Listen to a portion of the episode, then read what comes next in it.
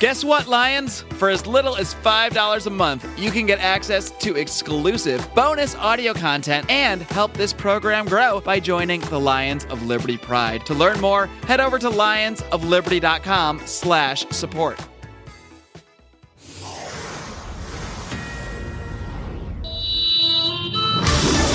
Welcome to the Lions of Liberty podcast. Here's your host, your guide, your shining beacon of liberty, Marc Clair.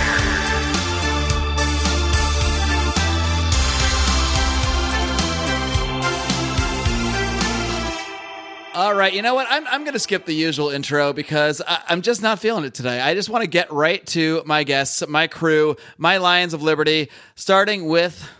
Why don't we start with Rico? Why don't we start with Rico? I don't think I've ever brought in Rico first. Rico from Cleveland, Ohio, our personal, our personal, our private, our our uh, legal counsel.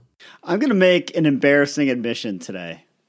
Please do. I've been Please do. watching a lot of Sean Hannity lately, and I can't get enough. It's it's great. It makes me like We've a, got our cold open, a everybody. Neocon of long at all. liberty. Every show, just because I delight in in all this um, nonsense with uh, FISA or whatever you call it, and every show it's like breaking news, and it's not breaking at all. It's stuff we've been reading about the entire day. But I- It's same uh, news. yeah, and it's nothing, no new materials, but he sells it so well. It's like, oh, we got brand new information. No, not really, but I don't know. I just, I just like the open. So. Somebody call Sean Hannity. I'll never forget that fucking debate with Donald Trump. Wait, what? Did he say that?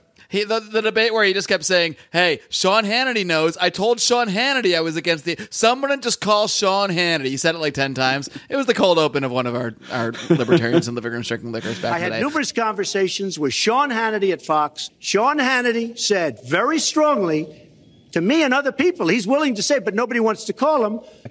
But nobody calls Sean Hannity. If somebody would call up Sean Hannity. By the way, this is, of course, Libertarians in Living Rooms Drinking Liquor, where I gather a few of my fellow Lions of Liberty. We drink some booze, we talk liberty, we have no script, we have no plan, but I will tell you that it's episode 334. It's only important because you're going to need the show notes because I'm going to re listen to this when I'm sober and write them up and link to everything we mentioned over at lionsofliberty.com slash 334. Before I move on to my other guest, Rico, uh, what are you drinking? I'm drinking some Yuengling. Just throwing a change up. A little unusual for me. I don't know why I said all right. I don't like Yuengling. I'm just glad you're drinking. really either, but I've heard Odie talk about it so much, and I haven't had it in quite some time. And then I remembered I didn't like it in college, so fucking. I don't think I ever liked it. I think I pretended to at one point just because I wanted to feel fit to fit in. we had to. Um, when but I'm were I'm, I'm too old for that. The alumni would yell at Yeah. us if we didn't like Yuengling, like we were some kind of. You try try rushing a fraternity in Pennsylvania with and acting like you don't like Yuengling. Good luck.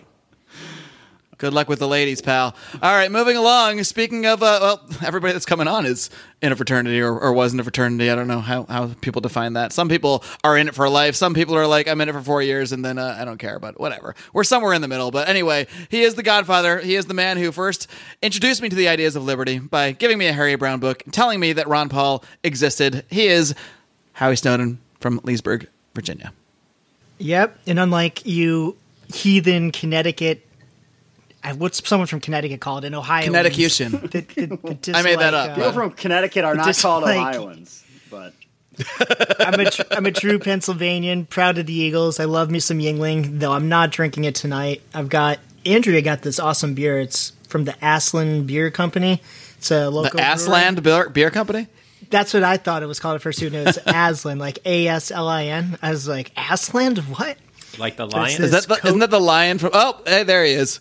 Yeah, this is a cocoa maypalm. It's a imperial stout with maple maple syrup, ten percent alcohol. It's excellent. Ten percent. Uh oh. Watch out for how long? How long have you been drinking? I know. I just this is I just cracked the first one of while we were trying to get set up, so I've just been drinking for Okay. about ten minutes. Well, we should be okay for at least another five minutes, I think. I, I waited when I saw that ten percent. I'm like, I better hold off on that. Yeah, those those high percentage beers, they are they are dangerous and fun. Moving along, JB, we heard him comment about. So is that is that actually based on Aslan from the Lion, the Witch, and the Wardrobe? Is there like a picture of a lion on it? No, I, oh, I have no Oh, idea. stupid. All I know is it's like eight dollars a can. All right. Well, the man with the Lion, Witch, and the Wardrobe reference there, JB Lubin from the brother, the brother, the, the city of brotherly love. Hey, was Marc. not a racial. That was not a racial comment, JB. Just Oh no, put that out there. I, I know that's what my city's called. Familiar. yes, it's not brotherly love. It's brotherly love. Exactly. How you doing? I'm doing good, and I, I guess I would ask you what you're drinking, but I, I I have some insider information from our Liberty email chain that you are actually. I don't even know. I was covering this uh, at work today, so and like 12 hours ago. So you have probably been drinking for quite some time. I'm amazed you're even on the show. Tell us about your day a little bit. Don't just tell us what you're drinking now. I want to hear about all your adventures. I'll give you mm, 40 minutes, and then we'll do Liberty for 10 at the end. How about that? Well, I don't need 40 minutes. I don't even know if I need 40 seconds. I just went to uh, the Eagles Super Bowl parade today instead of working, which I normally do on a Thursday. Uh, it was a great time. I, you know, I had a few libations and cheered on the team, even though I'm actually a Jets fan, originally from New York, in case no one knew, because I'm always introduced as being from Philly. I'm Right. really When I say from, none Yeah. of us are from the places other than Rico. He's from Ohio, like legitimately. None of us that I ever introduce are from the place that they are at. We all have well migrated Odie, in our lives. John is from Oh yeah, Odie Pittsburgh, too. That's true. So yeah, Odie is true. Yeah, Odie Just and Rico, Rico are the John. only OGs. Exactly. The rest of us, um, you know, we grew up and moved on. yeah, freewheelers, you know. exactly. See this Take vast country we take us wherever. th- I didn't say I'd love- anything like that. I'd love to live it, move back to Scranton, but there's no jobs. Yeah, and I, I would really just not- moved like two and a half hours down the turnpike, so it's not much of a grand excursion on my part. Isn't Trump bringing them back? No, they're not. They haven't reopened the steel mills in old in old Scranton. I don't know. I, I don't think I'm cut out for being a coal miner. So I, I when I picture Howie as a coal miner, I just picture Derek Zoolander. oh yeah, really? I, I see it right now. I think I've got the back lung. actually, it's, it's- so there's a, a Wegmans in Scranton, and they they have like these like old timey pictures, and there's one of like a bunch of people working in a coal mine, and the one dude looks exactly like me. It's like. Like I'm a time traveler or something. Went back in the past. It's like the end of The mines. Shining when you see Jack Nicholson like sixty years earlier. I hope that's not my future. I hope I'm not going to go back in time and work in a coal mine. It's your past, Howie. It's your past. We'll past. see. Time has come and gone. So uh, we normally have no script, but this, I think we've got gone above and beyond today on having literally no plan whatsoever because I've had a hectic month or so. Uh, I know no, uh, we're all pretty busy in life, except Rico. He's just like looking up flat Earth videos or something. But uh, you know, we're, I- we're mostly busy. And uh, what were you gonna say, Howie? I, I'd actually like to hear what. So Rico's been watching all the Sean Hannity about the. Yeah, let's get more- Pizzagate let's get more into the Sean. Hannity. I agree. So Let's- so let's hear so more Rico. Rico, what have what have what's the breaking news? What's been going on? What's like the the latest in the scandal? Well, Hey, by the way, by the way, we, we skipped a couple of things. I'm drinking vodka and cranberry because it's the only drink in my new house that I just moved into. The two items of alcohol I had. And uh, JB, I don't know if we got to what you're actually drinking at the moment either. Yeah, no Yuengling for me though, but I have to chime in that lager is excellent. It's like the greatest, cheapest beer you can get. Uh, but I am drinking a Pennsylvania beer from Philly, Yards Love Stout, really good. Highly recommend it. All right, free free plug for those guys. Anyway, Rico, Sean Hannity, let's hear about it. um, well, generally they spend the first two minutes talking about everyone's hair. I'm not lying. They'll debate who has better hair between him and Tucker Carlson. So they, they like to Wait, they like to between they, Sean Hannity and Tucker Carlson? Yeah, they like to open their show with some playful banter. Or uh, it's actually Wait, are they on the same show? No, no, they they like lead into each other. You know, Tucker Oh, I see. So, like, Tucker eight, tosses and then they're to- like, "We're tossing it to Sean Hannity," and more like Gotcha, Sean Hannity, and I think it's Laura Ingraham um, who's after him. I don't know. This is ri- ridiculous that I know this because I haven't watched Fox News since 2000 when I was full on GW fan, which also embarrassing. Um, but I just like I was so happy with all this FISA stuff. and now out. you're a full on Sean Hannity fan, so it's really I just I just have to listen to it because it makes me so happy how crooked they are. I just delight in it, and no one delights in crooked Democrats more than Sean Hannity. So it's like we're we're peers in this, even though he doesn't know it. So, but there's nothing new, nothing developing. Even though every every show uh, opens with breaking news, and, and you're like, oh FISA, and it's all the you know everything. And a we've already- seven second graphic that's like Yeah. breaking news. There's missiles flying across the screen. Like, oh, the end of the world's coming. Let's do this. And it's like, oh, another uh, Democrat said something about the FISA memo. Yeah. Oh, I'm pretty. all right. Su- I'm pretty sure anything he's talking about would be breaking news to any Democrat that has no idea about any of the stuff that's been going on. Yeah, everything is breaking news to everybody. Uh, Nobody, and I'm not trying to exclude us. I mean, we all we all seek out things that sort of even like subconsciously that that back up our point of view. You see an article headline and it let's, let's say it's about marijuana legalization, and I'm already for and for that. I'm more likely to read that article and more likely to share it. It's just like a natural human instinct. But there does seem to be an extreme detachment and again i am in a different situation from you guys i live out here in on the left coast i live out here where most of my friends are somewhere between rationally liberal but not really and full on we repeat everything that CNN says every single day. Mostly that though. And there just seems to be no it's like every single day when I'm at work I hear somebody go, "Oh my god, did you hear?" and then it's just like whatever the democratic talking point of the day about uh, you know Donald Trump said this to this guy, and that means that he's being impeached in two weeks. And they, they, and this has been going on for a year now, and nothing has changed. I mean, at, at no point do and the, the sad thing about this is there's so much legitimate if, if the left wanted to be the left wanted to be the anti-war pro-civil liberties left there's so much they could legitimately attack donald trump on because that's the area he's weakest. Foreign policy uh, the war on drugs civil liberties the stuff where the left is supposed to be the strongest the stuff that's supposed to be their bread and butter they ignore all of it. They don't give a shit about that stuff they only care about whatever the scandal of the day that makes Trump look bad because Russia, because whatever. It's all about this identity politics. It's all about Trump makes me angry. His hair is fucking white and is blowing in the wind. And that's way more important than all the things that we're supposed to fucking stand for. It's just, and I can't say any of this because I'm not about to flip out on my coworkers. It's just not good form. But I hear this everywhere. Coworkers, friends. I mean, this is this podcast is my safe space right now. This is the only place I can say these things and not just be taken as a uh, a Sean Hannity. Well, I mean, uh, look who I'm associating with the, the Sean Hannity lover, Rico. So maybe I will be known as a Sean Hannity lover. But a Sean Hannity, they always default to, oh, well, you're just a Trump supporter. I'm like, no, I don't even. I don't agree with like two percent of his policies. Well, maybe two percent. I definitely agree with probably two percent. But you know, I agree with Obama's two percent. It's not about that. I'm against every president, and I've been consistently against every president to all my friends for as long as I've talked about politics. But it's everyone else who shifts in the wind based on not based on policy though, not based on policy. You're policy. even against Grover Cleveland. I know you love it. Didn't he die in like a week or something? No, he died on my birthday. Which one died in a week? He died on your birthday. McKinley, Yeah. maybe? He probably That's not why. It's not why I like him. It's just odd. Was it McKinley who died in like a week? I thought he died in Was a it? bathtub. think so. Cleveland's I just said yeah, like I the knew. only- Cleveland served two, uh, non-consecutive terms. So no, when they they were leaving when they lost the election uh, after the first one, his wife told like the help like, "Don't move any of the furniture. We'll be back in four years," and they were. But uh, anyways, I'm not a Hannity fan. I've actually was so pissed that he was in the Atlas Shrugged movie. It totally ruined the whole thing for me. but Marc, I feel your pain. I don't live on the left coast, but I talk to my mom every day, and so today was the can you believe Trump wants to have this military parade, blah blah blah. And I'm like, you know what, mom? Yeah, I don't think they should do it either, but really, who cares? I'm like, how about let's be upset about the troops still in Iraq and Afghanistan? Like, can we get upset about like something that actually matters? Do you think he's just thinking least, I of mean- ideas that? Well, yeah, he definitely is. I'm an- I'm answering my own question, but just what he wakes up in the middle of the night, he's like, I know it's going to piss him off really bad. Exactly.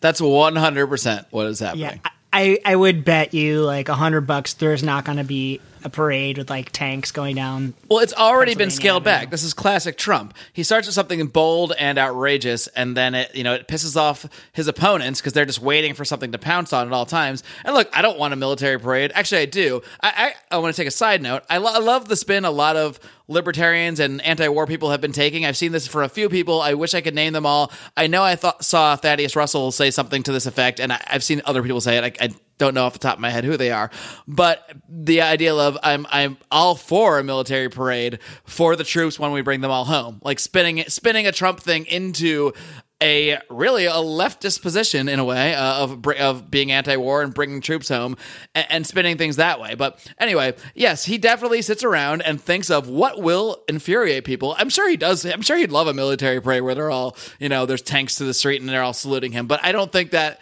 is his end goal. I think his end goal is to, as always, same thing with the national anthem stuff with the NFL, inflame the left so they're so hyperbolic that his base has cannot possibly identify with with being against him ever. So it distracts from the policies, it distracts from everything, but it makes the left so insane that and when I say his base, I really just mean like normal people that aren't insane. I mean like the people that voted for Trump. A lot of those were Obama voters. A lot of those were Bernie Sanders primary voters. It's not like they're hardcore Republicans necessarily. A lot of them are, of course, but it, it's really he's so good at inflaming the opposition to completely distract from the issues and to in, ensure in, to shore up his base and the, and the people that are and keep the opposition sidelined, keep them sitting on their fucking hands uh, at the State of the Union, like Brian went into on ELL, uh, and and not even clapping or anything when when Trump is you know applauding uh, black uh, black employment or what have you. I'll- and uh, you know, um, he's he's about to he's about to possibly make a deal to make 18 million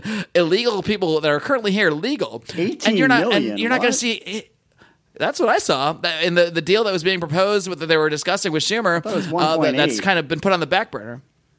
All right, well, shit, whatever. It's still a lot. It's a lot. It's all, the only number I know is it's three times as many as Obama because that's what he keeps saying. There you go. Yeah. Uh, he's just he's just he's masterful. It's it's like if you just list me Trump's policies, some of them are good, some of them are bad, but watching him just just sweep the floor uh, rhetorically with people and get the exact reaction you know he wants, it's it's something incredible to watch. And now I, I don't want the wall, but I thought for sure after the last shutdown and everything happened, when he was saying I'm offering three times as many uh, illegals amnesty, and but I need the wall. We need to do something for security. I thought for sure he was going to get the goddamn wall, but now it looks like they just they're agreeing to some spending deal. Of course, we all knew that was coming. It's going to be like 300 billion more than normal, but I I don't think there's a wall involved. I'm shocked to shit that I I thought for sure. This was like a master play, and you get his wall. All Trump Not wants that I wanted. is one panel, one one three foot section of a wall that he can, a new fortified area that he can take a picture of and post on Twitter and be like, wall. That's all he needs. He doesn't, you know, it's never going to be a full wall extending along the border. There's already a border fence that was approved in like 2005 or something under Bush and um, funded somewhat under Obama. It just needed more funding, and that's all that's going to happen, if anything. That gets a little more funding for fortification, and they Trump might literally take a picture himself and post it on Instagram, and he'll be fine with that because it's all about the visual idea of I'm trying to secure the country. It has nothing to do with reality, obviously. I think we all, I think even Trump uh, proponents pr- have to agree with that at some point. Uh, it's it's about his masterful use of rhetoric and bold language to get the exact reaction he wants, and he gets it every time. It's really incredible. No wonder he's president. I I, re- I really enjoy it until I remember how much more like the militarism is being ramped up. I, I heard, I think the civilian deaths are up. I forget it was like hundred or three hundred percent or something. We're running out of bombs. Like their factories are trying to pump them out like crazy because we're ex- expending so many more bombs. Like in all these war efforts, it's that sucks. He is uh, it, a lot of what he does I like, and a lot of what he does makes me laugh so hard. But Jesus Christ, this is the most important thing. And if the fucking left were attacking on that, peace is popular. Everybody votes for the peace candidate. People compared to Hillary thought Trump was. People thought Obama was.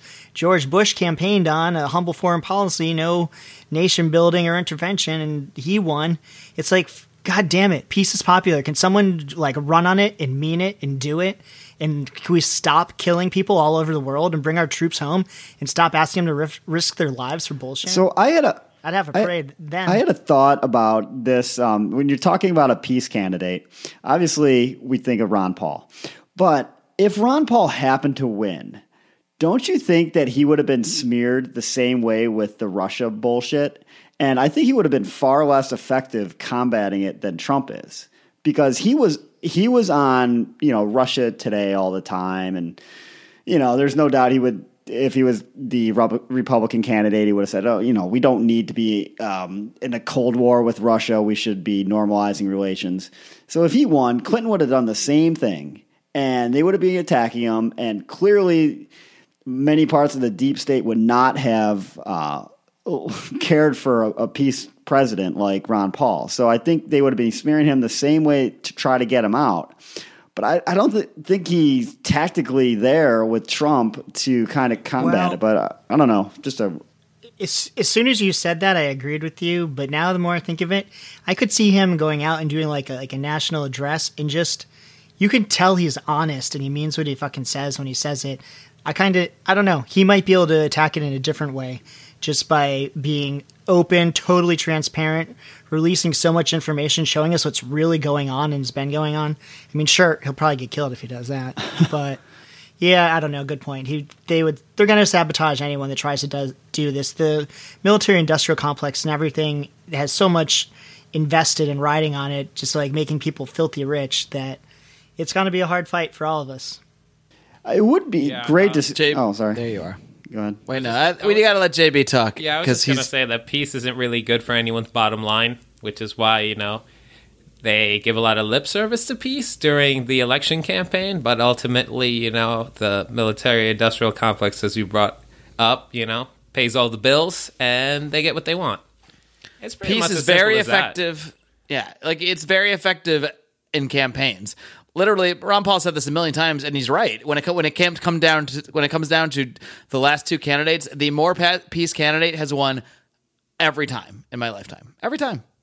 It's all it's all relative. Sometimes it's close, you know. I don't think George W. H. W. Bush versus Clinton was a big difference, even in rhetoric, uh, but kind of. I mean, Bush, uh, you know, both Bushes ran on being a little, at least slightly more restrained in foreign policy. A lot of times, the differences aren't stark uh, Yeah, when it comes to recall Al Gore candidates. being much of a war hawk, but I was uh, Right. I was younger in that. What was that? Two thousand. I don't know if Gore was, but he so so he was tied in with Clinton, and he supported Clinton's uh, policy of bombing uh, Bosnia and that whole situation. And Bush was critical of it, and he's he spoke in his campaign uh, very much against foreign intervention and against nation building. So in that one, I think it was actually fairly not maybe not a huge difference. It's not like um, I think the difference was starker with Kerry and Bush in rhetoric, but there was still a difference there. Hey, something I learned today listening to this. But Scott Kerry didn't Horton. win, so maybe that's wrong. But yeah, go ahead. Sorry, I thought go ahead. that thinking about presidents in my lifetime, I thought Carter was pretty pro peace, but I found out today that apparently he gave the nod to uh, Saddam Hussein to like, yeah, you could go ahead and uh, attack Iran. no probs. I probs. was like, holy shit, Carter, No- no really? props, They're all- Saad. Yeah, I was about to say all. Carter was the only one I could actually think of as being a peace president in like the rec- in our recent history, but now you just blew that all up. Is Carter the only ex president who's not super rich? He probably is. He's not. I don't know. He's richer I- I than mean- I am for sure. I've never thought about it. Because uh, every other one, I mean, obviously the Clintons are, the Bushes are, um, well, and that's the only ones that are alive, I guess. So Trump is. Is Gerald Ford dead? Since I guess he's he's dead. Is he dead? Yeah, yeah, he's dead. if he's alive, he's not very interesting. Clearly. Never talk about him. Doesn't seem to be at a lot of events. So I've got to Google this Jimmy Carter net worth. He's got to be rich. he just does the Habitat I mean- for Humanity thing, but I don't know if he's he's He, certainly uh, not pl- seven net worth seven million. Oh, okay. Yeah, I'll take that. Good for him. He's not Nancy Pelosi rich.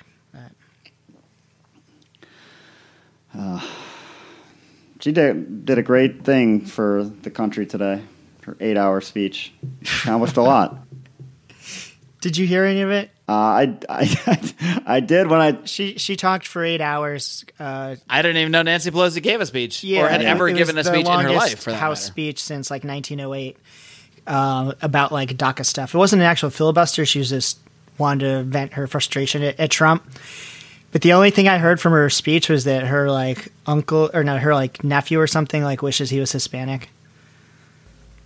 What? That's can you can you can you explain or you know? all, all the news articles I read, like the only like quote I found about her eight hour speech was that she quoted that you know even her little nephew wishes like his one wish was that he was Hispanic. Okay. it's not that great nephew of Nancy Pelosi. Let me tell you from experience. Her one wish is, is that her nephew is Hispanic.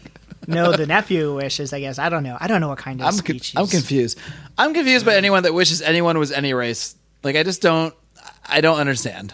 I mean, she sounds like she has Alzheimer's like half the time she's speaking. So I I could imagine what this eight hour speech was like. I thought Ted Cruz spoke for like 23 hours. Did that not happen? That would be in the Yeah. That's But you have no limits House on your Oh, yeah, time. Oh, okay.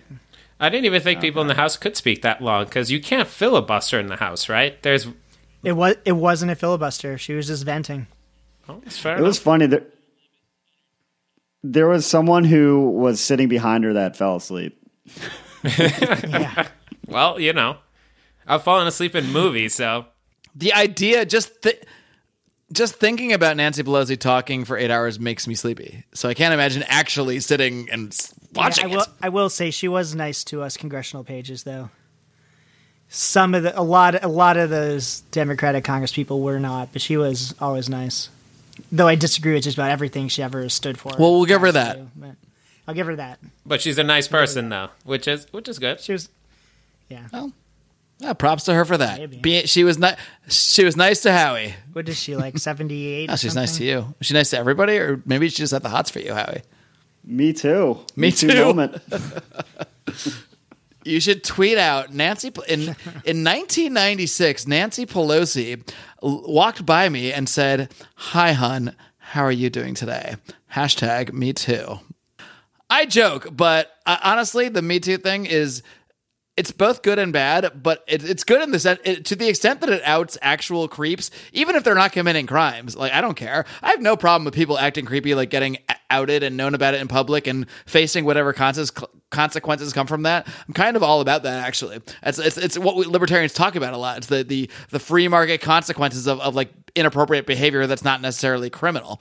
Um, but but now I'm afraid that it will be like some behavior like that will become criminal. You know, you'll you'll call whipping out your dick in your own apartment with two girls that voluntarily came there criminal, which it's gross and weird, but if he's not stopping them from leaving, that's obviously not criminal. talking to you, Louis C.K., you weirdo. But he did. He committed no crime, as far as I can tell. I know this is old news, but it, I hear about it every day because it seems like every day there's a new accusation of sexual assault, or and then when you read about it, you're like, well, this wasn't sexual assault. It was just like you know weird people being creepy. But that's it's not illegal to be creepy, nor should it be, unless creepy involves physically, you know, blocking someone or touching them. There's definitely can be a line somewhere, and should be, but there has to be a line, and now it seems like there's not. Side rant.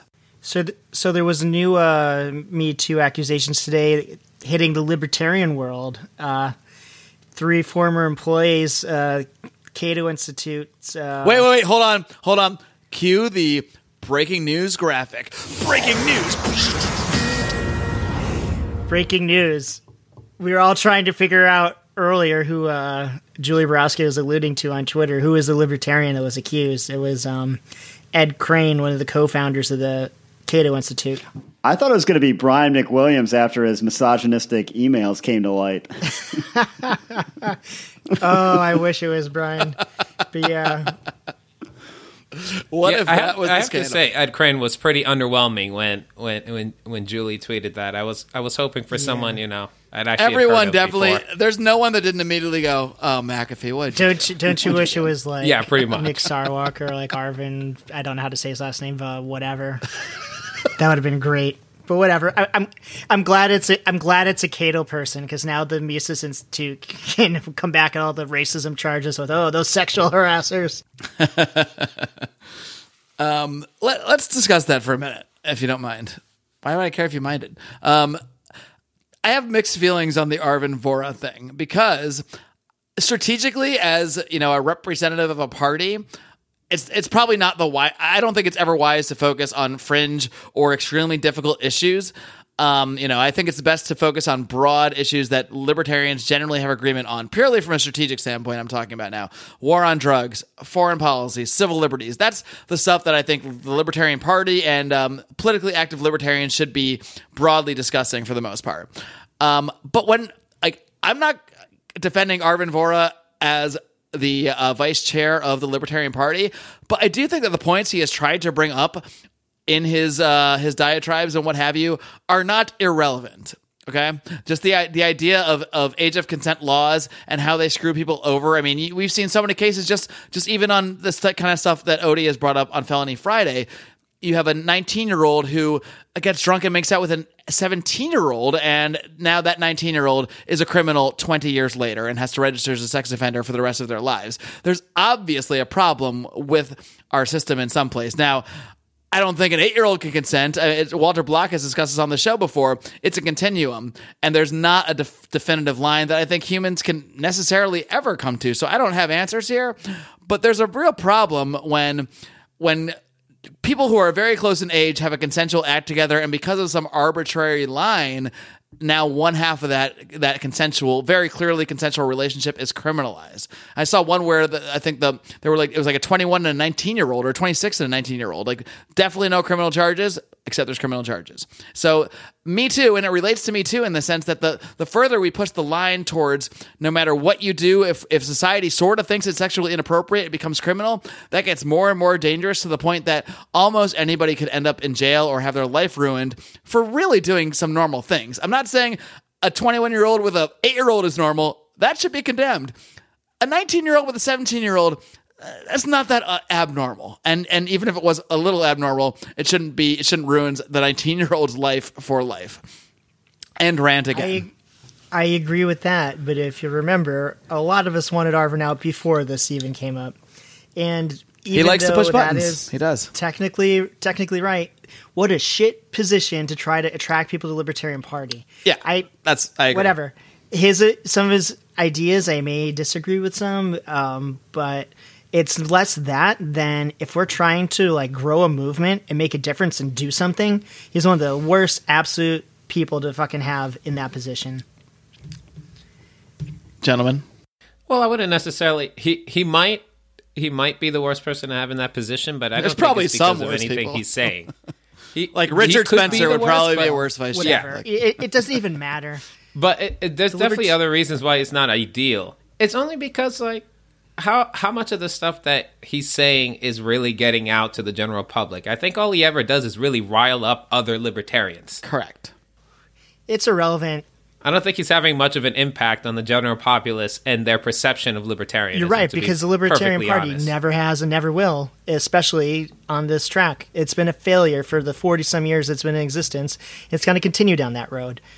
I mean, it's even driving out like the great p- people like Larry Sharpe's dropped out of the LNC. He doesn't want to be a part of this nonsense. It's I mean, I know Odie wants to like work hard, try to reform it, take the power back, whatever, and had the good people in the Mises caucus, but whatever, y'all pushing a rock up a hill, like what's his name? Is it Sisyphus or whoever it is? But it's Uh, I have is that what syphilis was named after? Syphilis? Sisyphus? I don't know. Whatever Greek, Greek or Roman dude that pushes the stone. Yeah, the guy that pushes the rock Yeah, I up the thing and it keeps falling back that's down. what Yeah. I think trying to save Libertarian Party is like. It's it's a disgrace what what they become. It's I hate it. I don't want it, anything to do with it. I love the philosophy of libertarianism. I love freedom. I cannot stand Libertarian Party. Uh, again, though, how if you're going to think about this rationally, like, okay, what is the Libertarian Party? Nothing. It's just a group of no, but it's a group of people who join it and then reflect it. So I'm not even saying it's realistic. I'm just saying, rationally speaking, if enough people that think like you take over the Libertarian Party, it will be different. Like, is that not correct? If it's obviously a big if, It's not gonna happen. But There- if It could always be just That's not something what I questioned. inherent That's not with what I the party even, system. Even if people like me took it over, it still wouldn't do anything because it's still not if, going if seventy percent of people that joined the Libertarian Party thought like Howie Snowden, it would obviously be, dif- be the different. party would be different, but would still probably be Right. irrelevant. Oh, I'm not saying it would be relevant. I'm just saying, like, but would you stop That's hating it? not- That's not the part of point. my Would you argument. oh, stop I'd hating stop. Oh yeah, I would stop hating it then. But I mean, if we just look at it, Good. So let's make The- more the Howie people Snowdens. with- damn it. or we could have people like Ron Paul and Rand Paul and Austin Petersen that are running as Republicans and c- have been getting elected or could be getting elected actually get in Congress or the Senate and make a difference instead of this like fringe infighting over ridiculous ideas when people agree like 99.9% of all this other shit but we're going to like tear each other apart over this nonsense and do nothing and go nowhere forever. Sorry, I'm just so frustrated with libertarian nonsense. It's Don't you ever apologize for ranting on this program. That's exactly why I'm here. Guys, we're going to take a break from the ranting and from everything for just a minute. We're actually going to hear a little advertisement voiced by someone who's not on the show. Mr. Brian McWilliams has a fur few or has a fur has a few words for you, and we'll be right back. Hey guys, you might remember that I recently said that this is the libertarian moment and that we need more people to stand up and run for office. Now, if you're tired of watching liberty erode and you plan to stand up and run for office, I want you to call on a team that has over 20 years' experience Global Alliance Communications. They specialize in data analytics, identifying and mobilizing voters. They offer live voter outreach, data acquisition, compliance, recorded messages, text messaging with full social media touchpoints, and teletown halls. Campaigns of all types and sizes are encouraged to reach out, and you can find out more by visiting their website at www.gacigroup.com or email info at gacigroup.com. All right, and we are back here on episode 334 of the Lions of Liberty podcast. And if you're new to the show, well, welcome, first of all. But I want to let you know that this is not the only format of this program. We have many, many formats of the show. I do host this program every single Monday here, the flagship OG Lions of Liberty podcast, where I often interview uh, people in the le- leaders in the libertarian movement, thought leaders, political leaders, that sort of thing. But occasionally, more often now than before, because I'm really, I'm really enjoying these. So we're gonna do them maybe once, sometimes twice a month now. Uh, libertarians and living room drinking liquor. You're listening to it right now. If you're still listening, 35 or so minutes in, you're probably enjoying yourself. So this is where we shoot the shit. This is where we just see where things go. But I often have some f- more formatted shows, and then we toss it over every Wednesday to Brian McWilliams. Uh, unfortunately, we don't do a toss. We should start doing that. A toss where, uh, like the the Tucker Carlson to Hannity toss. Like at the end of, the, of my show, I'm like, all right, and now uh, here comes Brian. Well, you definitely, then he you just- definitely I have would better love hair it. than Brian. That's really where I was leading with this. So thank you. we can skip the two minute build up, I suppose. Yes. The point being, the punchline is yes, Mark, your hair's better. Let's start. That's my rendition of the ELL music. But yes, every Wednesday, Brian McWilliams brings you comedy, culture, and liberty with Electric Liberty Land. And don't forget, John Odie Odermatt, also not present tonight, bringing you his weekly look at the broken criminal justice system on Felony Friday. So hit that subscribe button, mofos, because you don't want to miss a thing, especially ranting here every single Monday. So what else can we rant about? Before I uh, ask you guys anything about what you want to rant about, because we're halfway through the show or so, and I did ask the Pride this. We got a lot of responses actually. We're, there's no way in hell we're getting through all the stuff here, but about 40, literally 40 minutes, 42 minutes or so, or 48 minutes actually, because I posted it in the picture. Uh, I asked the Pride secret Facebook group because our Lions of Liberty Pride members get their own Facebook group separate from our public forum, the Lions of Liberty Forum, which any of you can join just by requesting membership. And if you look normal, if you answer the question of where you first heard about Lions of Liberty, you'll get right in there. Have a lot of great conversations in there. So please do come on over. Uh, it's probably, honestly, no joke, one of the most respectful uh, libertarian minded forums on the internet. Let me just say that. But uh, you can get in the secret Facebook group where you get to ask us questions directly and really influence the show by joining the Lions of Liberty Pride by giving us at least five bucks a month over at lionsofliberty.com slash support. Be sure to check that out. But I did uh, post out to the Pride. Do you have anything you want us to talk about? Because, like I said, none of us, well, I'm, I'm, maybe I'm mostly speaking for myself. We're, we're generally not prepared for the show ever, but I'm really, un, I was really unprepared for today's show. I didn't even, I haven't seen the news in weeks. I didn't know Rico was like this deep on the Hannity thing, but we do have a, a lot of uh, suggestions for topics. And, And uh, I, I the got a lot one, of suggestions from Yeah. the Sean Hannity Pride too. If we run out of suggestions from uh, the Lions of Liberty Pride, So. are you a member of the Sean Hannity Pride or are you Oh, yeah. a founder? I'm in You're the hundred dollar a month club, so I can get a free FaceTime call with them every month. Wait, you give us five a month and you give Sean Hannity 100? well, you gotta you gotta make tough decisions sometimes, and Honestly, the fact that you give us five and still our our host is pretty fucking ridiculous too, if you think about it. So whatever, we'll take it. Moving on. uh, I'm just gonna name. I'm just gonna go down the list. I'm not even gonna mess with this. We're, we're not gonna get to anywhere near all of these things. Maybe we'll have time for a quick pride bonus. I don't know. Uh, but Clint Rankin, good guy. Clint Rankin has been in the pride for quite some time, and he wants us to talk about drugs, sex, and rock and roll. And that was his first comment with uh, some laughy faces. So maybe that's not 100% serious. But he also wants to talk about Ben Swann being back, memos, and Henry Kissinger's quote accomplishments. This is a three hour show he just laid out for us. So I don't know where we're going to go with it. Uh, JB, just to make sure you're awake, uh, I'll let you take this wherever you want. Anything you just heard, if it's interesting to you, talk about it. Well, I I guess drugs, sex, and rock and roll get a thumbs up from me. I think we could all thumbs that up. No problem. Yeah, um, but I just barely saw something about Ben Swann doing something about crypto. Is that right? I really no, am no, not no. up on what Ben He Swan did is doing. he's- he's sponsored by- memo, didn't he? He's The, he had this reality talk or what was it called?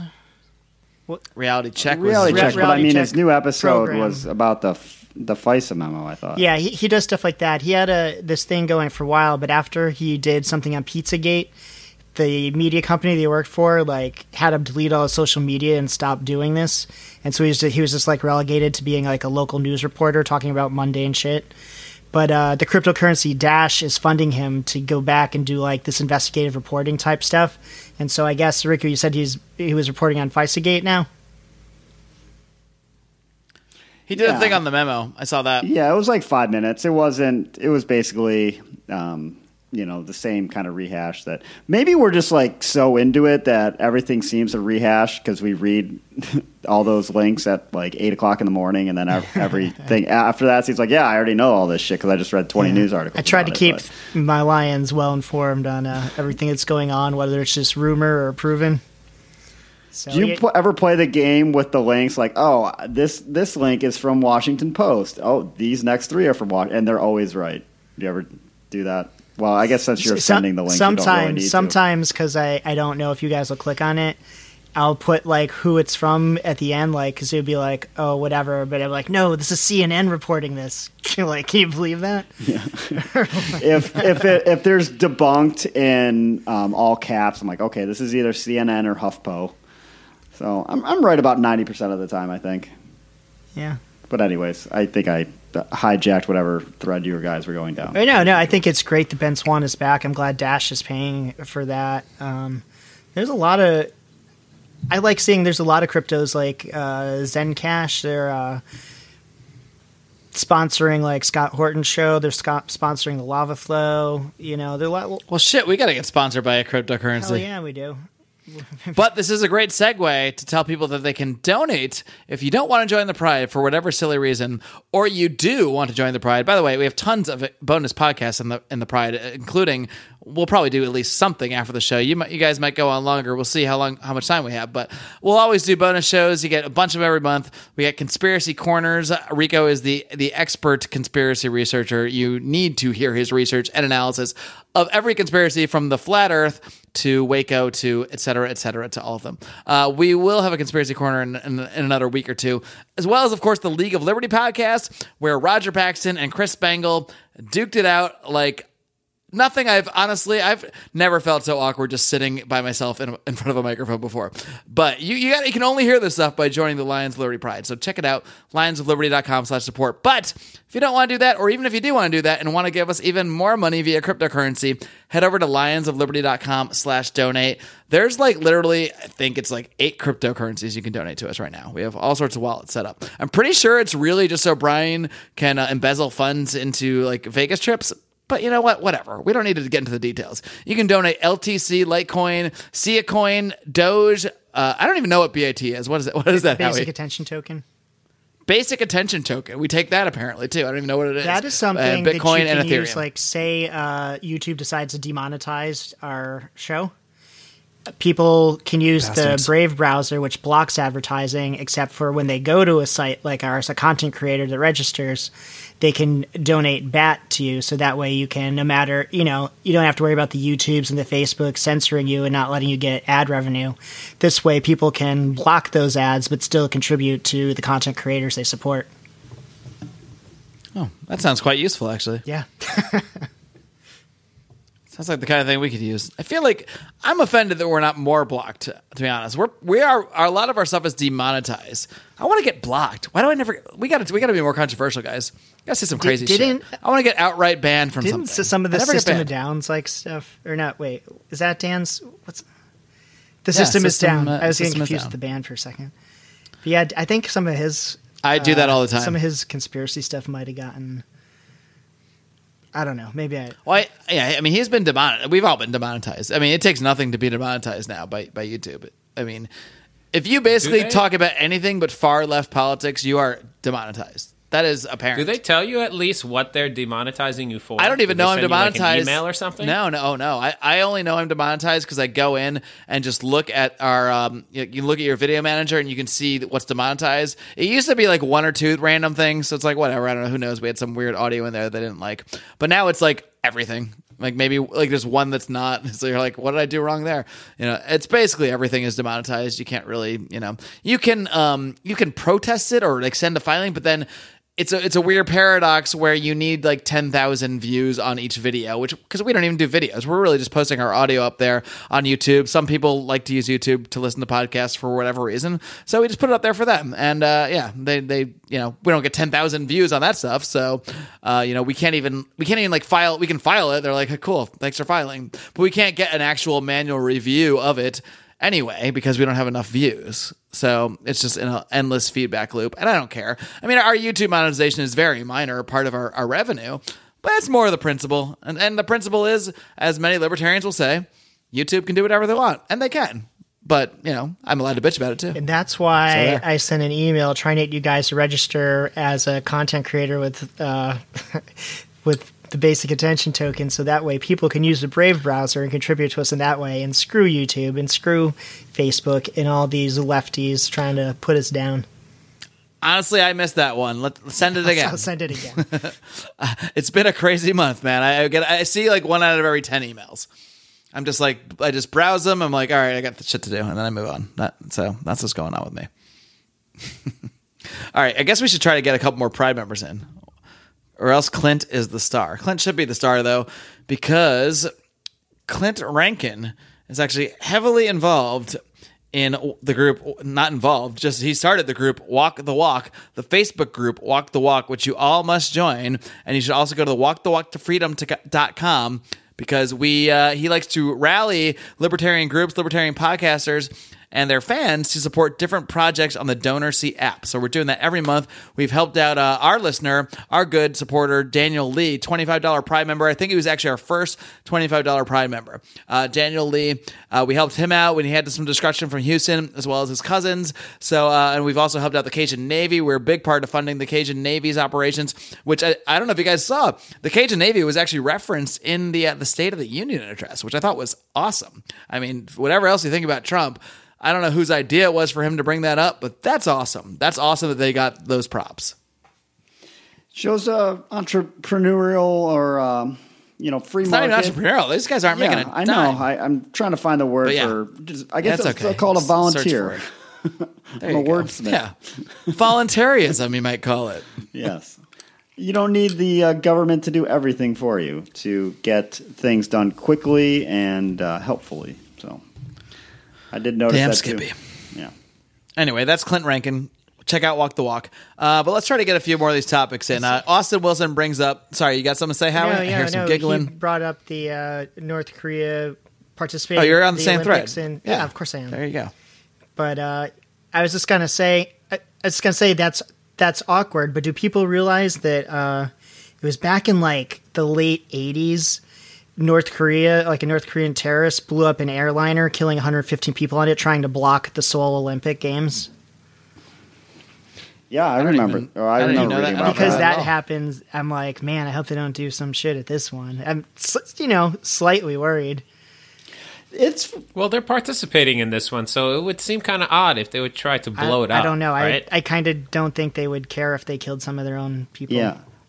No, absolutely not. I think it's it's what they do all the ridiculous time. what South South Korea seems so naive to me in this situation, thinking that because they're letting a few North Korean athletes on their team that it's somehow going to open up a dialogue. North Korea pulls this shit all the time where they act like they're gonna re-engage the West or South Korea, and they just string them along, and then they just pull back, and then they do whatever the fuck they want, and they keep doing it over and over and over again. Well, we um, we the keep last- we keep giving them the excuse though. We keep you know we're like have an army on their border. We keep practicing every year, invading their country and destroying their regime.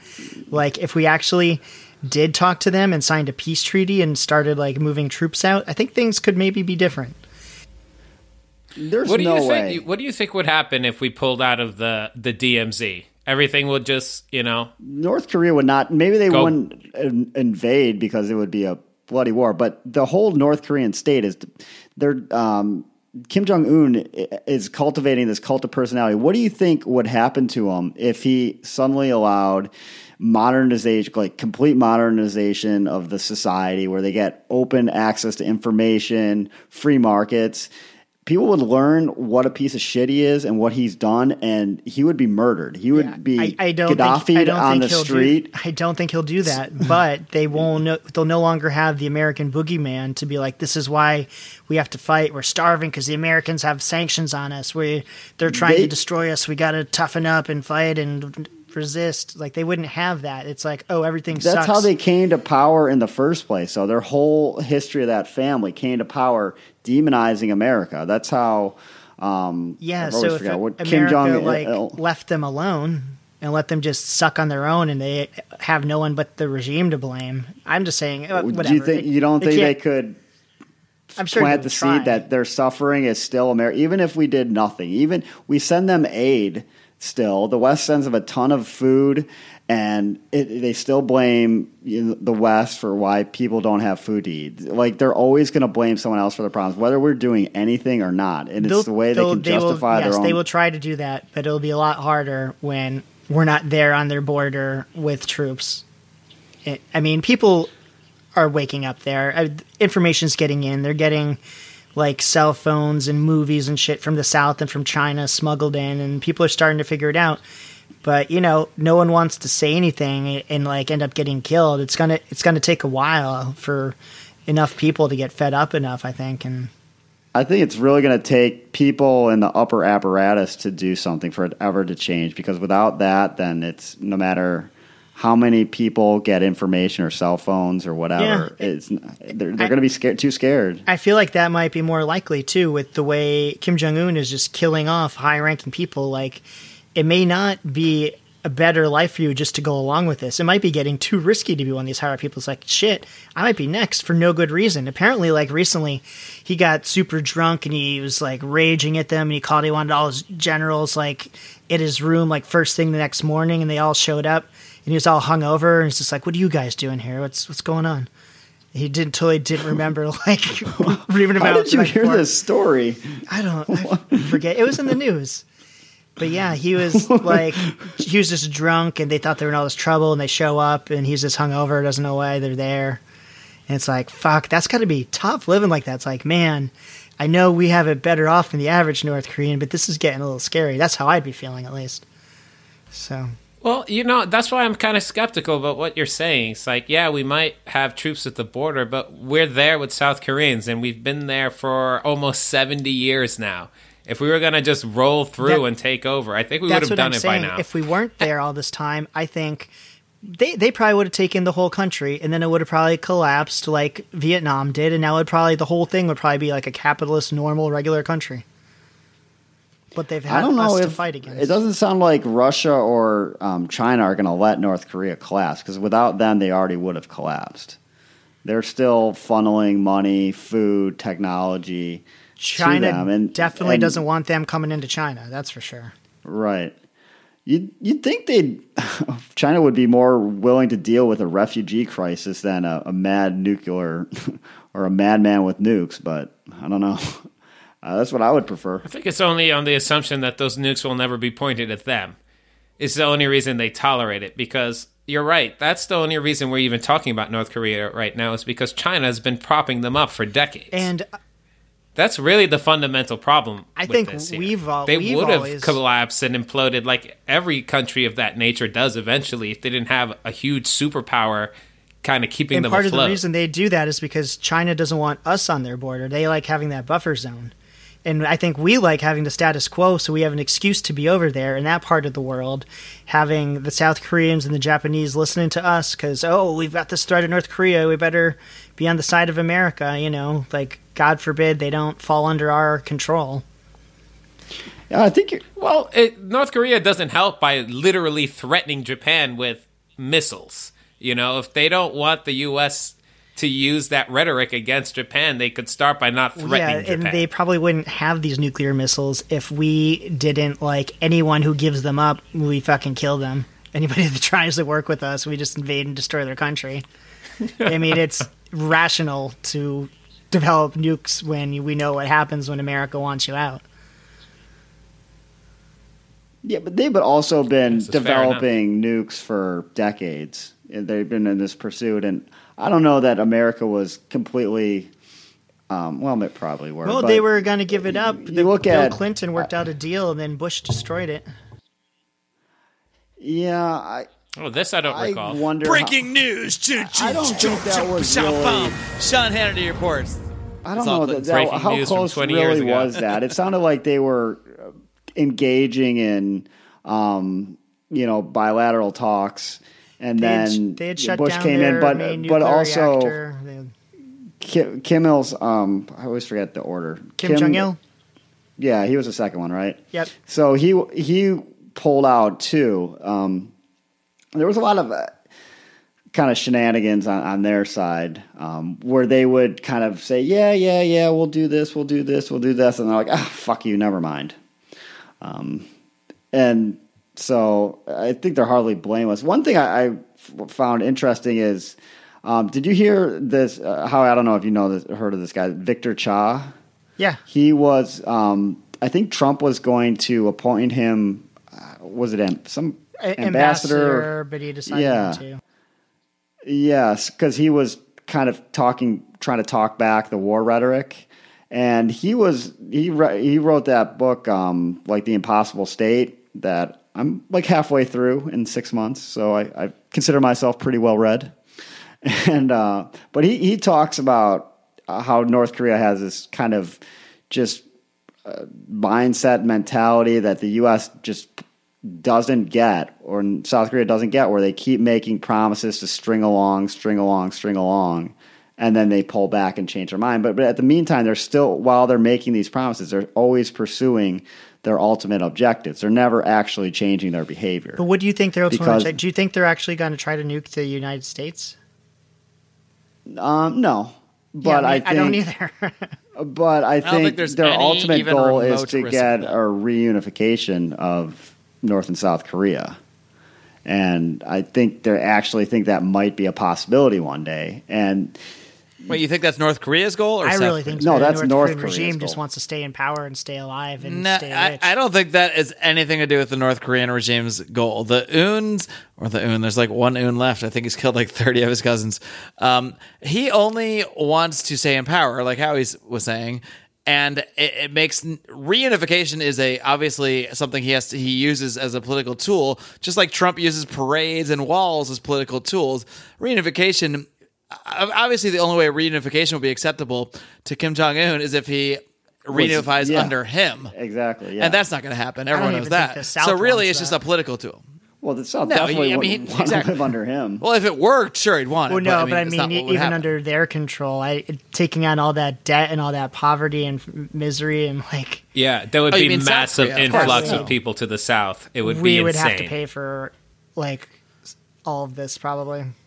reunification can't happen in, in, in realpolitik. It has to just be North Korea becomes less tyrannical and frees up, and then trade opens up, and over time, whatever you know. Or or I actually like what Scott Adams has floated out because it did. It. We actually have sort of seen that work in a real way in Beijing, the hundred year plan, where the people today it doesn't affect them in reality. They're literally all dead by the time it comes into into effect, but it provides that relief of in the future, the generations away from now, we're all going to be okay again and we're all going to be better once we've had this hundred years to let things naturally progress in the right direction. That seems to actually have worked with the Beijing thing. Yeah, technically they're under China's control now, uh, but Beijing. I mean, I think there's no doubt that Beijing is different than China.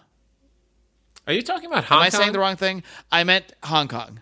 And I'm not even gonna. Okay, I'm not even 'cause- gonna edit that out because that would be really Yeah, hard to because. Hong Kong makes way more sense what than you what were you're talking talking about. about. I, I, I was too. I'm like, I'm just like Beijing, Beijing, and then I'm like, why am I saying Beijing? I was actually thinking that as whatever, folks. I'm drinking very highly filled vodka and cranberries. I'm allowed to say Beijing three times when I mean Hong Kong. all right, all right. So yes, I, I obviously mean Hong Kong. Yes, it worked well with Hong Kong. Didn't work well with Beijing. They're still uh, they're still the capital of real China. So yeah. And yeah, you saw West and East Germany. East Germany was drastically Yeah, different than. West Germany when the wall came down and they began the reunification process. And the East is coming along. There, there. I don't know what the status is now for the former East versus the former West, but they're definitely uh, pretty normal now. I would guess. You would have to ask a German to know for certain, but it seemed to have happened smoothly. So when they just said the other day that the Berlin Wall has now been down for longer than it was up, I had no Wow, idea really? that it, that it had been up for that long because it came down like when I was a little kid.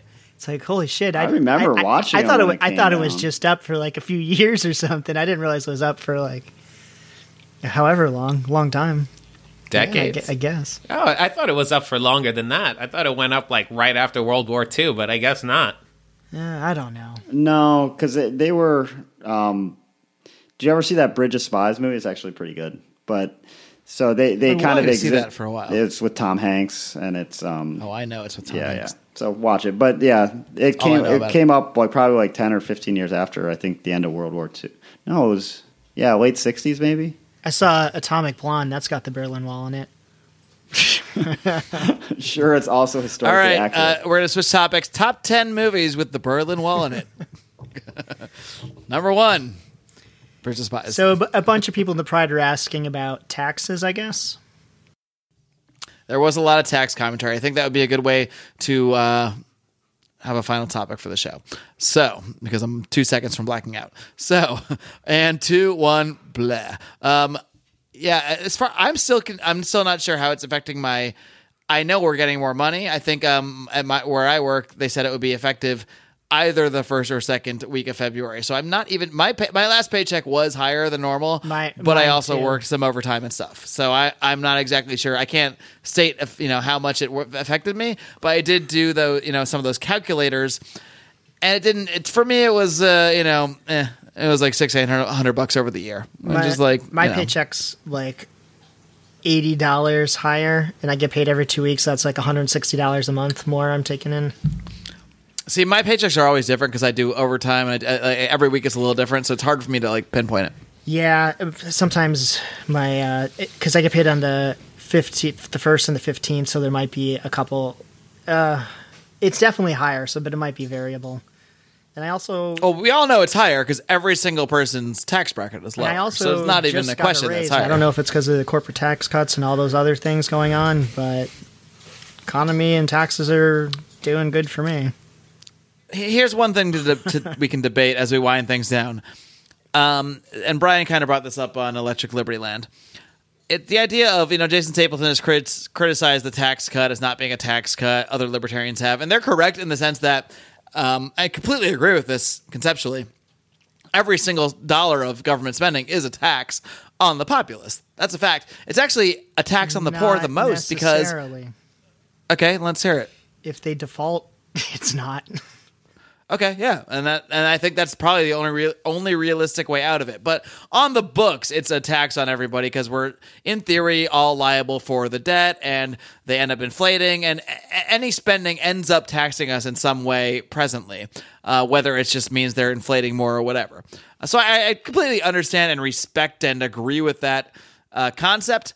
But however, every dollar back in our pockets is good is the other way i would spin that too. Because it's still uh, helping people more directly just like when they when they print new money the banks are the first ones to get it and it benefits the, them the most. Well when when americans and regular people are the first ones to get it that benefits all of us the most the people that are getting it the most. So i still think it's overall better for all of us to have more money in our fucking paychecks that they're not taking ahead of time that we can do whatever we want with that we can trade with and that I think you're going to you see a better economy on the surface even when there's obviously a lot of underneath the surface problems but no matter what I'm always going to agree that even when spending is not going down sending more money back not sending like letting us just not lose more money on the on the front end of that process that's always better Yeah. any disagreements you want to be ahead of the kind of like inflation curve and you have the opportunity to be that or do that if you get the money.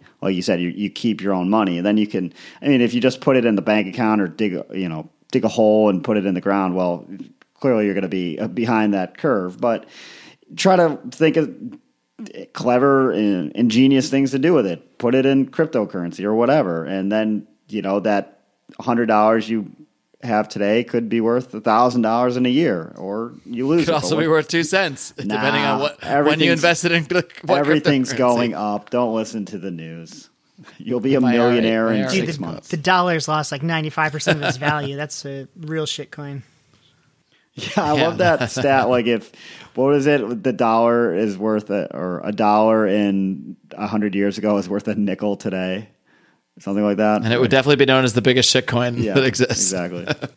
I, kind of want to get some some of that worth worthless Ron Paul coin, even though it's you know it's just a you know it's not a serious cryptocurrency. It's just like a token named after. Some would say no cryptocurrencies are serious cryptocurrencies. Now that I've learned more about it, I agree that a lot of them are probably going to be nonsense. But w- the technology of blockchain, I, I mean, that seems to really have real world applications outside of the currencies. So, you know, just like you've talked about, Howie, privately with a, a lot of us, you know, those those coins that have real world useful applications like like file storage and that sort of thing, those have a chance to be useful. And I, I mean, I don't know, maybe the currency aspect will also take off, and I think that's possible. Especially Um, the privacy but the, currency, the, like the Monero, usefulness, People to want to buy something and not have the government or someone else know what you're buying. That's that's useful. Does Mon- should Monero sponsor us? If Monero sponsored us, would it be an ultimate paradox because everyone, would, the government would know Monero sponsors We'd us? probably be, all be under surveillance. yeah, ay, ay. If we're not already, then we need to step up our game. Uh, or we'll just keep it the way it is, and that, that'd be all right too. Yeah, I'm fine with that too. JB, any thoughts on taxes? Well, uh, I, I'll agree with you. I, I always like to see more money in my paycheck who do- whenever who I can. doesn't? Though I'm not sure if it's actually gone up. I re- I'll need to check, but I don't really feel like this is a tax cut for me. It feels like a tax deferment, deferment, and to a point where I'll conceivably be making more money when they increase my taxes even more than they were before. That's a good So I'm a little, point. a little should move torn to on Puerto it, Rico by then. and yeah, maybe I should. I can't wait till we have But the. Lions of Liberty Estate in Puerto Rico.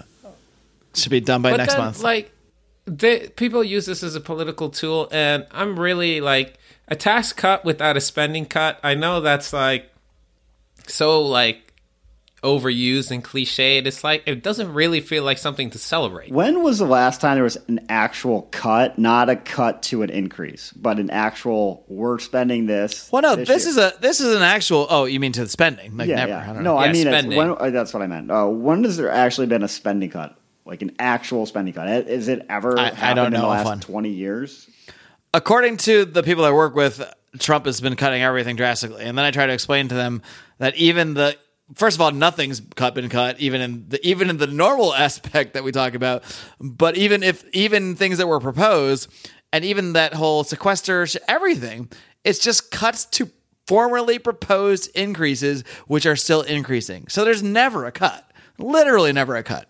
And don't get me wrong, I would love to see cuts. I, w- I want cuts Yeah, and tax cuts, but I'll take a tax cut any day I can get it. Anytime we could keep more money to ourselves and not give it to the government to piss away, sign me up.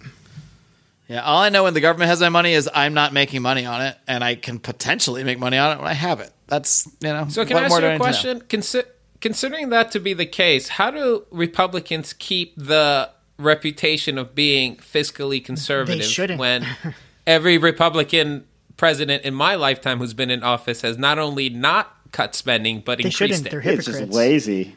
It's just lazy kind of Rand journalism Paul was to the only one they're- Rand Paul is the only one today trying to stop this budget from passing. That's something else we were asked to talk about, and we should because he's kicking ass. Like literally, this is not. I don't. It helps him politically, maybe long term with people like us. It doesn't help him politically with regular Republicans who don't care about spending, which is what most of them. Most Republicans I know are don't rage about spending. They're like wall and whatever. You know, they're not like, ooh, I, I care that we're twenty trillion in debt. I don't think I've met a human that cares about that outside of our you know liberty circle here. So eh, the fact that he's standing up for this, you know, maybe it's part of his stand stand with Rand uh, hashtag or whatever. But you know, I've got it's I've awesome. got two thoughts on it. One, best senator ever. Two, where was this Rand during the presidential election? Yeah, right. Well, he did talk about the spending things a lot. I'll give him that. But he wasn't as he wasn't passionate and fiery. It was like the presidential election. The obviously we've covered this in depth um, to the max. In fact, if newer listeners don't know, we did a show called Rand Pluses and Minuses for a short time, where uh, myself and Brian McWilliams eventually he took it over a little more. Um, broke down Rand Paul during the presidential election. So you can go back and listen to every step of this process along the way by just digging back in your podcast feed, going to lionsofliberty.com slash podcast. I think we even have a specific archive. I'm going to find out. Yep. Lionsofliberty.com slash Rand. That's where you're going to go for, let's see how long it was. Boom, boom, boom. 2015. Over a year, 13 months of podcasts and articles that Brian and myself and one form or another did about Rand Paul's presidential campaign. It started as articles and quickly became only podcasts. Remember when we did articles on our website? Vaguely. God, why why we do that? The thing about that, Seems like so long ago. for every 10 views on an article, you can get 500 podcast views. It's just the reality of the way people consume media nowadays. So That- we shifted according to why what the I market told us. That's why I never wrote any. I was just ahead of the curve. You were, you were, or lazy. I don't know. That doesn't matter. I think I had a point in here somewhere. Anyway, go listen to the Rand pluses and minuses reading. That's all I'm saying. My dogs are barking. And all the debate recaps. Those were good times. Yeah, I should toss up a old, uh, link for that too, but I don't have one right now. So just look through all our archives. That's all I can tell you. All, all our 2015, 2016 debate recaps, guys. I think we've gone long enough for the main show. Do you guys have a little bonus in you? I have like maybe 10 minutes. Sure. Sure. Let's do it. All right. Well, let's sign off with this something left one. in the tank. Thank you so much, folks, for joining us here today. It's been a blast as always. Join the pride if you want to hear what we're going to talk about next. That will remain a mystery for now. You can, of course, do so by heading over to lionsliberty.com. Uh, besides that, be sure to uh, hit that old subscribe button. You don't want to miss Brian McWilliams again this coming Wednesday with Electric Liberty Land, his look at culture, comedy, and liberty. And of course, Odie's going to wrap this thing up on Friday. Felony Friday, man. I, that show has been riveting lately. I mean, it's it's always riveting, but the last few, if you're not bawling in your car or you're while you're mowing the lawn or wherever you're listening to the show, you do not have a soul. You really have to check out what what Odie's been doing. Really fantastic interviews there. Uh, but until next time, folks, are you ready? To live long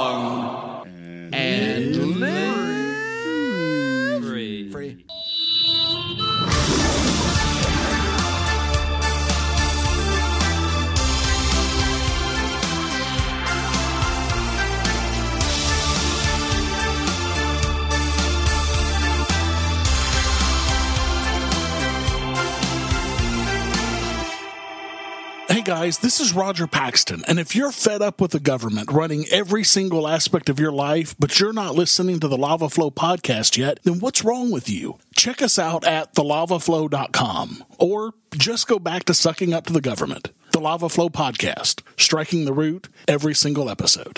This is Chris Spangle, and I am the host of We Are Libertarians, which you can find in iTunes, Google Play, or at WeAreLibertarians.com. We are a podcast that brings you all of the irreverence that modern politics deserves by examining current events from a libertarian perspective. So please check us out at WeAreLibertarians.com. Hey everyone, the Johnny Rocket Launchpad is Liberty. Each week we strive to bring you the best guests in talk radio. The Johnny Rocket Launchpad delivers weekly interviews of noteworthy politicians, experts, and activists. The Johnny Rocket Launchpad is bringing the party to the Libertarian Party and launching ideas in your direction. Check us out at johnnyrocketlaunchpad.com and you can hear me, Kurt Nelson, and the beautiful Heather Nixon talk about the ideas of liberty, rock and roll. Me just one night while you shoot through your book in a hole.